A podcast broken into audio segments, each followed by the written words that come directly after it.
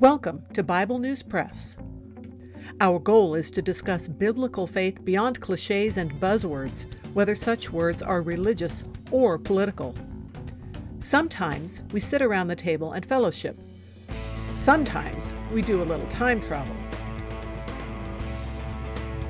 It is all part of our journey with our Abba Father, who has given us the key to life. We do it with Jesus, and we do it together. Welcome. Hello, I'm Laura. I will be reading 1 Chronicles chapter 21 from the World English Bible. Satan stood up against Israel and moved David to take a census of Israel. David said to Joab and to the princes of the people, Go, count Israel from Beersheba even to Dan, and bring me word that I may know how many there are. Joab said, May Yahweh make his people a hundred times as many as they are, but my lord the king, aren't they all my lord's servants? Why does my lord require this thing? Why will he be a cause of guilt to Israel? Nevertheless, the king's word prevailed against Joab. Therefore Joab departed and went throughout all Israel, then came to Jerusalem. Joab gave up the sum of the census of the people to David. All those of Israel were one million one hundred thousand men who drew a sword, and in Judah were 470,000 men who drew a sword. But he didn't count Levi and Benjamin among them, for the king's word was abominable to Joab. God was displeased with this thing, therefore he struck Israel. David said to God, I have sinned greatly in that I have done this thing. But now put away, I beg you, the iniquity of your servant, for I have done very foolishly. Yahweh spoke to Gad, David's seer, saying, Go and speak to David, saying, Yahweh says, I offer you three things. Choose one of them, that I may do it to you. So Gad came to David and said to him, Yahweh says, Take your choice, either three years of famine, or three months to be consumed before your foes, while the sword of your enemies overtakes you, or else three days the sword of Yahweh, even pestilence in the land, and Yahweh's angel destroying throughout all the borders of Israel. Now therefore consider what answer I shall return to him who sent me. David said to Gad, I am in distress. Let me fall, I pray, into Yahweh's hand, for his mercies are very great. Don't let me fall into man's hand. So Yahweh sent a pestilence on Israel, and seventy thousand men of Israel fell. God sent an angel to Jerusalem to destroy it. As he was about to destroy, Yahweh saw, and he relented of the disaster, and said to the destroying angel, It is enough. Now withdraw your hand. Yahweh's angel was standing by the threshing floor of Ornan the Jebusite. David lifted up his eyes and saw Yahweh's angel standing between earth and the sky, having a drawn sword in his hand stretched out over Jerusalem. Then David and the elders, clothed in sackcloth, fell on their faces. David said to God, Isn't it I who commanded the people to be counted? It is even I who have sinned and done very wickedly. But these sheep, what have they done? Please let your hand, O Yahweh my God, be against me and against my father's house, but not against your people, that they should be plagued. Then Yahweh's angel commanded Gad to tell David that David should go up and raise an altar to Yahweh on the threshing floor of Ornan the Jebusite. David went up at the saying of Gad, which he spoke in Yahweh's name. Ornan turned back and saw the angel, and his four sons who were with him hid themselves. Now Ornan was threshing wheat. As David came to Ornan, Ornan looked and saw David and went out of the threshing floor and bowed himself to David with his face to the ground. Then David said to Ornan, Give me the place of this threshing floor, that I may build an altar to Yahweh on it. You shall sell it to me for the full price, that the plague may be stopped from afflicting the people. Ornan said to David, Take it for yourself, and let my lord the king do that which is good in his eyes. Behold, I give the oxen for burnt offerings, and the threshing instruments for wood, and the wheat for the meal offering. I give it all. King David said to Ornan, No, but I will most certainly buy it for the full price, for I will not take that which is yours for Yahweh, nor offer a burnt offering that costs me nothing. So David gave to Ornan 600 shekels of gold by weight for the place. David built an altar to Yahweh there and offered burnt offerings and peace offerings and called on Yahweh. And he answered him from the sky by fire on the altar of burnt offering. Then Yahweh commanded the angel, and he put his sword back into its sheath. At that time, when David saw that Yahweh had answered him in the threshing floor of Ornan the Jebusite, then he sacrificed there. For Yahweh's tabernacle, which Moses made in the wilderness, and the altar of burnt offering were at that time in the high place at Gibeon. But David couldn't go before it to inquire of God, for he was afraid because of the sword of Yahweh's angel.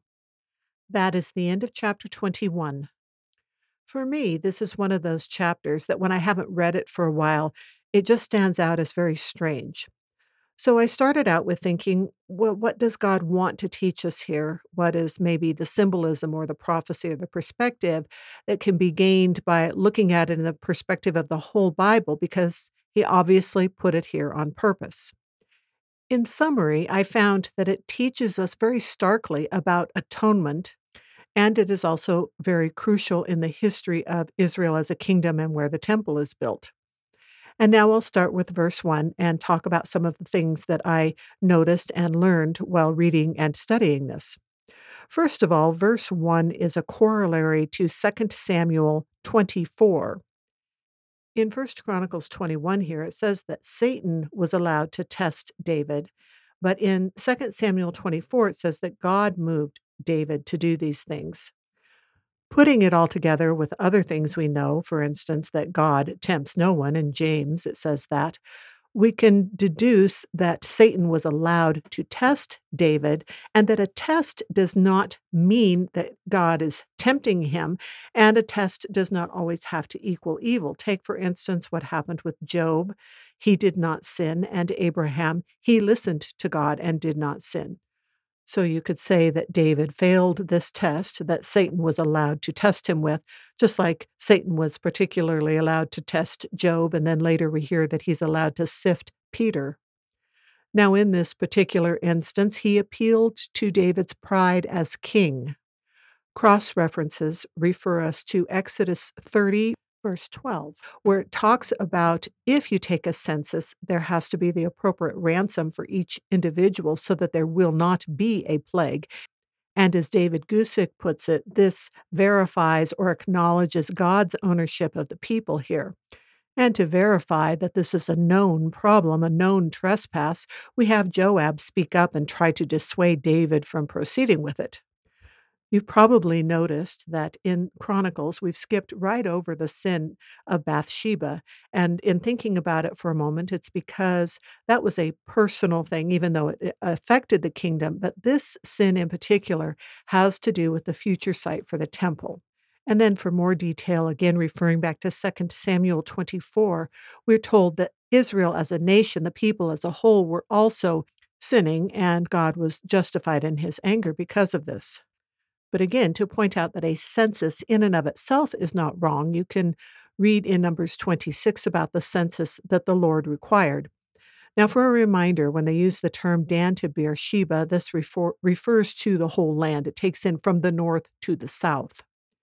There are other censuses or counting of people that we could compare this to.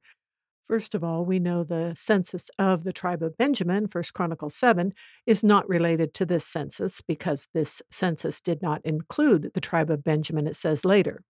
Then in 1 Chronicles 12, it talks about the number of men from different tribes that came to David as men of war to be his army. That's different than numbering all the able bodied men of Israel there's not going to be anything wrong. It's going to be quite natural to organize your army so you would know the numbers for that. When compared with other events that have been spoken of in the timeline and chronicles now, this does seem to be past what happened with Bathsheba. So possibly David is about 58 years old at this point. Again, in 2 Samuel 24 8, it says that this census took nine months and 20 days for as far as Joab got with it. And then in 1 Chronicles 27, verses 23 and 24, it will be referred to again, highlighting that it wasn't finished. And so the actual count at that point was unknown, which doesn't take into account even the fact of the number of men that were killed by the pestilence by the angel of the Lord. So in verse 7 is where it starts to get particularly interesting. God responds to what is evil by giving David a choice of punishment or consequences, however you want to put it. David truly repents, but like with the sin with Bathsheba, David is the head over God's people. He is particularly strongly associated with the name of God, and he is very early in the reign of kings. And in essence, he is the first true king that God chose in his timing. Saul was a precursor when the people were pestering for a king. And this also reminds us that repentance by itself is insufficient to deal with sin. There still has to be atonement. And consequences do not equal atonement, and suffering does not equal atonement, at least not as far as the degree, the horribleness of sin compared to God and His goodness. This instance also seems similar to other first examples that we've talked about before, like during the establishment of the priesthood with Nadab and Abihu, God was very severe with their judgment. And then in the beginning of the church with Ananias and Sapphira. So, since David was the first king to represent God, and God was doing great things through him, it was particularly important to make a statement here. And then also to cover the atonement issue differently Forgiveness is separate from consequences as well. Sometimes we are mercifully spared consequences, but other times we are not. At this point in the narrative, we hear about Gad. He's the one who comes to David with the word from God. We heard of Gad first in 1 Samuel 22 3, when David is hiding in Moab, and Gad is the prophet or seer who gives him instructions to return to Judah. That is all happening at a time when David is not yet king and he is hiding from Saul. And then later here in First Chronicles in chapter 29 verse 29, we learn that there is a book of Gad the seer and in verse 25 that he was the king's seer. And it also mentions Nathan the prophet and Gad the seer with different descriptions. And when I looked up the translation prophet and seer are used they're different words to describe them now, in the notes for 1 Samuel 9 9, written by David Guzik, he says that a seer was always a prophet, but a prophet was not always a seer. And that being that having to do with the way they got their messages from God, and that a seer particularly got visions to hear from God.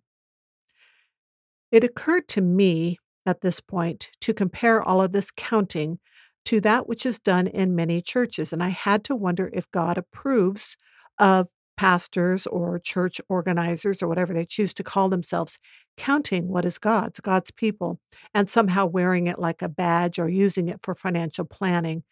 That just doesn't seem that different from what the king was planning to do with feeling proud or possibly gathering taxes, uh, having an idea of his might represented by such numbers. But we could also ask why was there a ransom necessary in Exodus 30, verse 12? Well, it looks toward Christ ransoming each of us, though we have to accept his gift.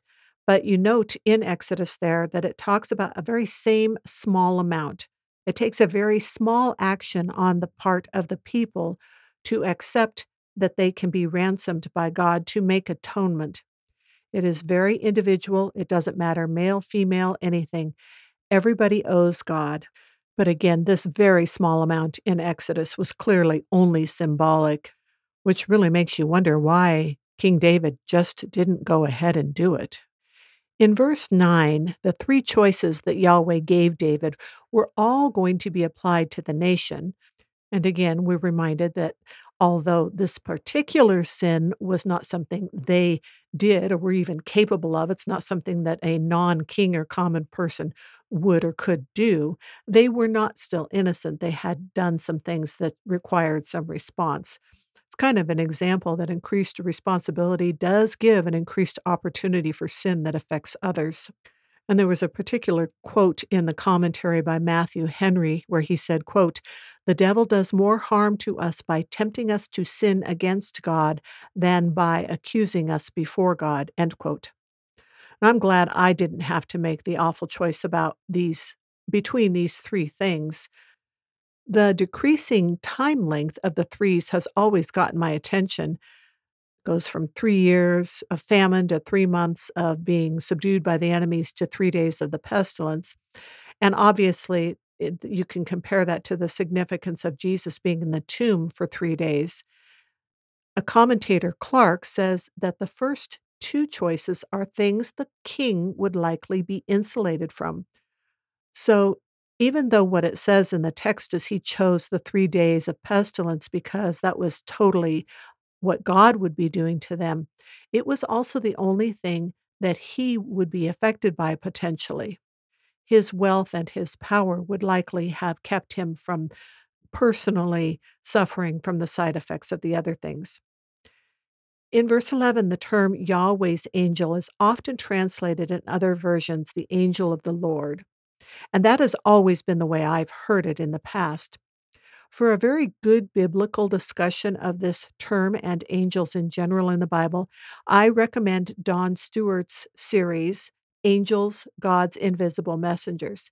He has it as a playlist on YouTube on his channel there, but it seems that his website has also been updated to have the videos to listen to without ads.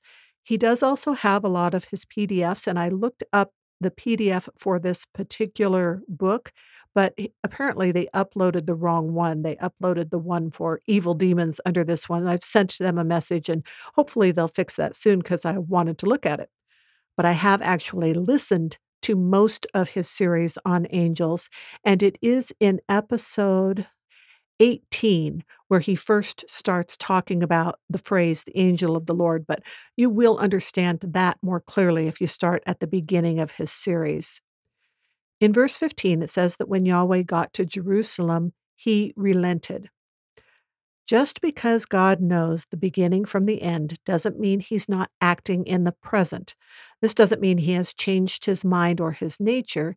It means he is at the point that he's changing what is happening or is in progress. He knows way ahead of time, before all things happen, what he's going to do in response to the choices that men still get to make. And at this point in time, it was time for something else. And that something else is that Yahweh is going to use this bad situation to teach David and us a few things. As we've said most directly, Yahweh is choosing the location of the future temple.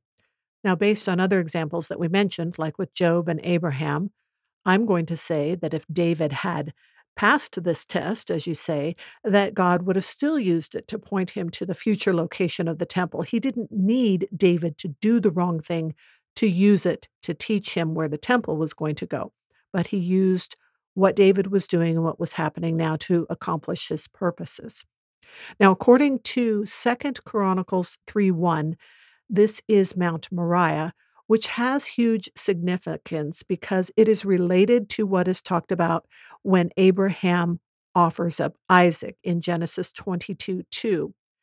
We do need to be aware that in Genesis 22, it only says that Abraham was told to go to the land of Moriah. So we do not know that he actually went exactly to this place, Mount Moriah. And there was one website that I was reading about this on where it says that possibly they used the name Mount Moriah there in Jerusalem because of what had happened with Abraham and Isaac, but that is a conjecture. There is an interesting overview of the term, the idea of Moriah in the Bible by F.E. Marsh that I will link to. The man Ornan in verse 15 is referred to as Araunah in 2 Samuel 24. And I went ahead and I looked at the Hebrew letters. I don't understand Hebrew, I'm just comparing the shapes. But in just looking at the letters on the Blue Letter Bible, comparing them side by side, these seem to be different names, but this is obviously the same fellow. You can also see that in the King James Version, in verse 23, it says that he is the old king, but he very clearly acknowledges Yahweh in this instance, even if he is descended from the Canaanite Jebusites. Several commentaries point out the metaphorical references to threshing throughout the Bible, suggesting that this is also in mind here, where the temple is going to be built on a threshing floor. I found an article on oneforisrael.org that was very interesting, and they had the quote Threshing is essentially dividing, and referred to Psalm 1, where it says, The wicked are not so, but are like the chaff which the wind drives away, which is also part of threshing. And then you have Malachi 3 18 through 4 1 that talks about the same concept. And as well, there is where John the Baptizer in both Matthew 3 12 and Luke 3:17 talks about Jesus coming with his winnowing fork, which has to do with threshing.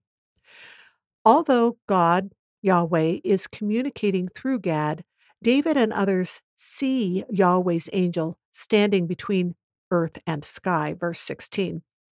He sees a picture of the judgment is due with the sword in hand there, but he gets instructions for how to obtain mercy and proceed with worship. He is told to raise an altar to Yahweh in a very specific place.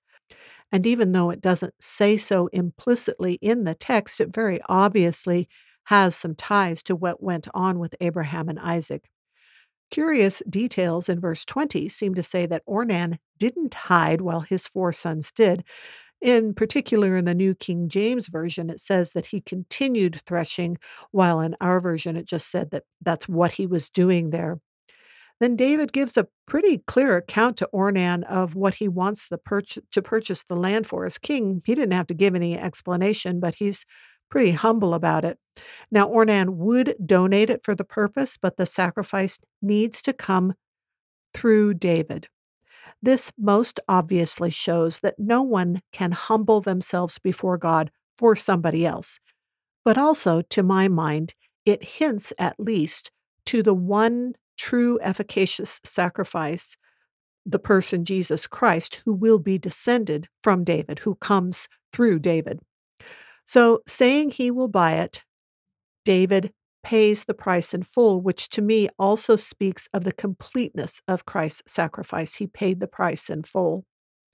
2 Samuel 24 24 says that he bought the threshing floor itself for 50 shekels. But here in this chapter, we are told he spends 600 shekels for the place or the site, indicating a larger area than just the threshing floor, but all the land around it. Verse 22 says, the place of this threshing floor. Once the purchase is complete, David builds an altar and sacrifices both burnt offerings and peace offerings. A burnt offering is described in Leviticus 1, and it is a male without blemish brought of a person's own free will, and the sacrifice is made by fire. In verse 4 of Leviticus 1 there it says, quote, "It will be accepted on his behalf to make atonement for him." End quote. And the blood was sprinkled and the whole sacrifice was burnt per verse 9. The burnt offerings are some of the most regular offerings.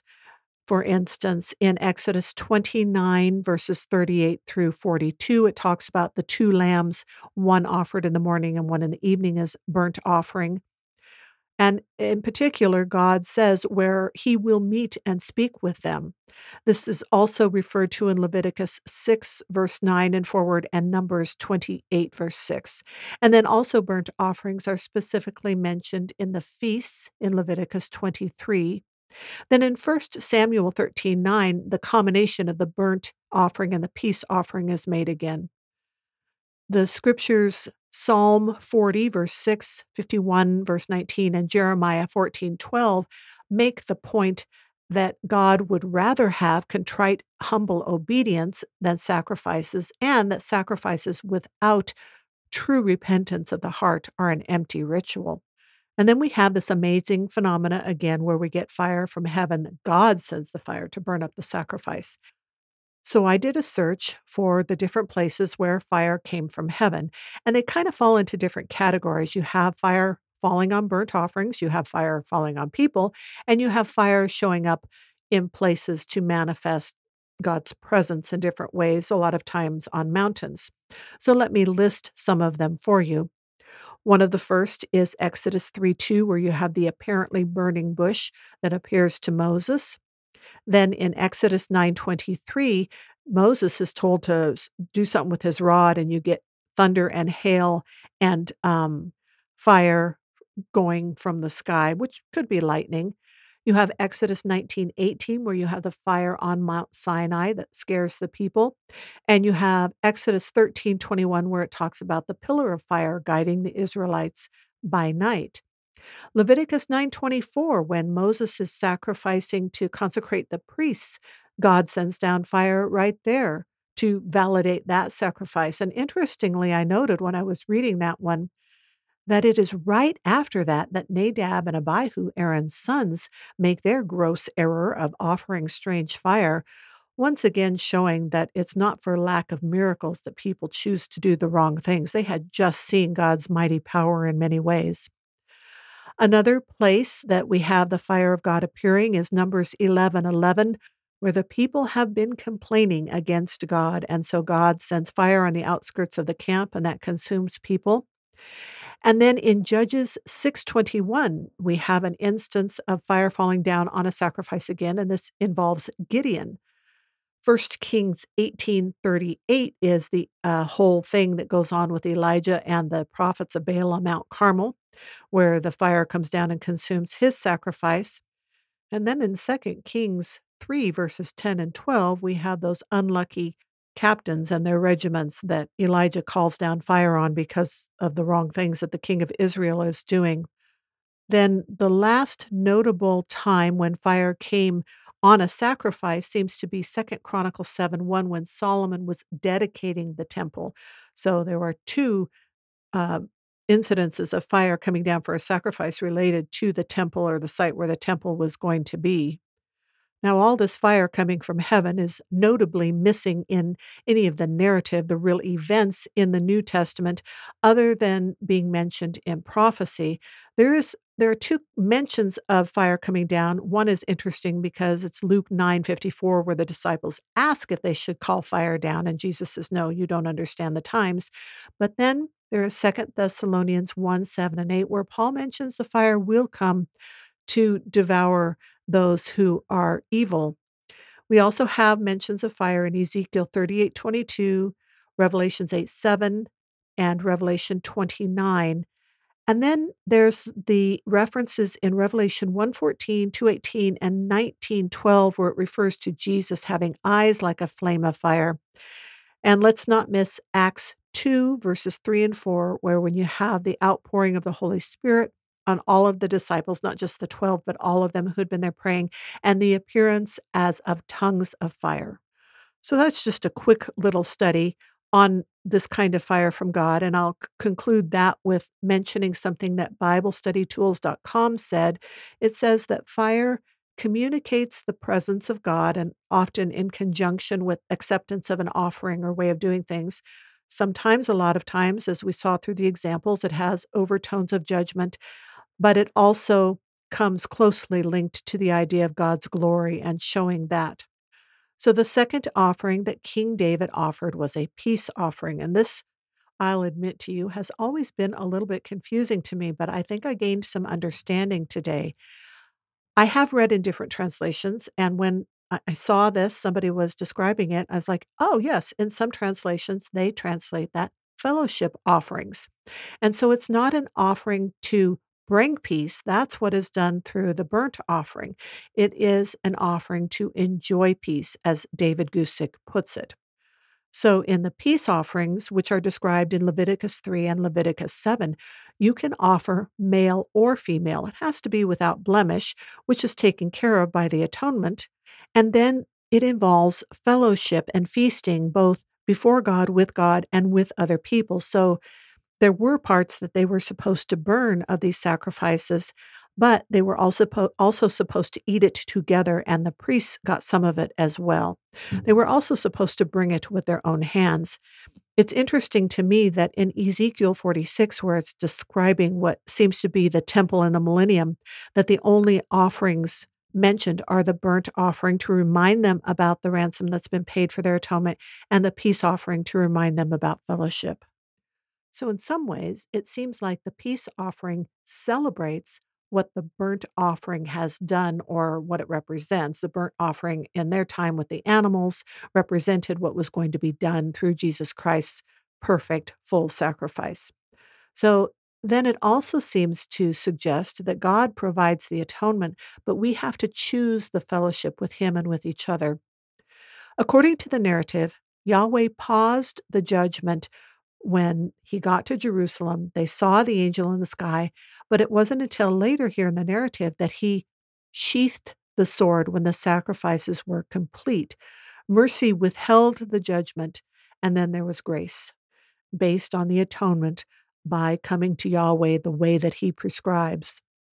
Verse 28 seems to say that because of God's very direct answer there of fire, that that's why David continued to offer all of his sacrifices there, which is quite in contrast to how this whole thing started. In the beginning, you have David acting in arrogance as king and pride. And now at the end, you have him humbly going to a threshing floor of all places to offer sacrifices where God chose for those sacrifices to be. Still, David seems to be afraid because of this unearthly sword that he's seen with the angel. Now, it doesn't say here in a way that I understand yet. Maybe I will later. I'm always learning things. But either David limited his interaction on this day with Yahweh and didn't go into inquire anymore, or he didn't ever go into inquire after that. I would seem to think that he just didn't want to interrupt at this particular time because of the angel there because David did have a good relationship with Yahweh when he repented. And then again, I was reminded that we in this church era, we believers who believe in the blood of Jesus Christ saving us from our sins, we don't have to worry about any of this because the veil is torn and we can just go right to the presence of God. Finally, this reminds us that Yahweh did establish the nation and kingdom of Israel a few thousand years ago. They are not a new nation, but one who has returned to their land in our times. But the returning was foretold in the Bible, and there is more about them as a nation that is yet to be fulfilled. That's all for today. Thanks for listening. That is the Bible News Press segment for today, but not the end of our journey.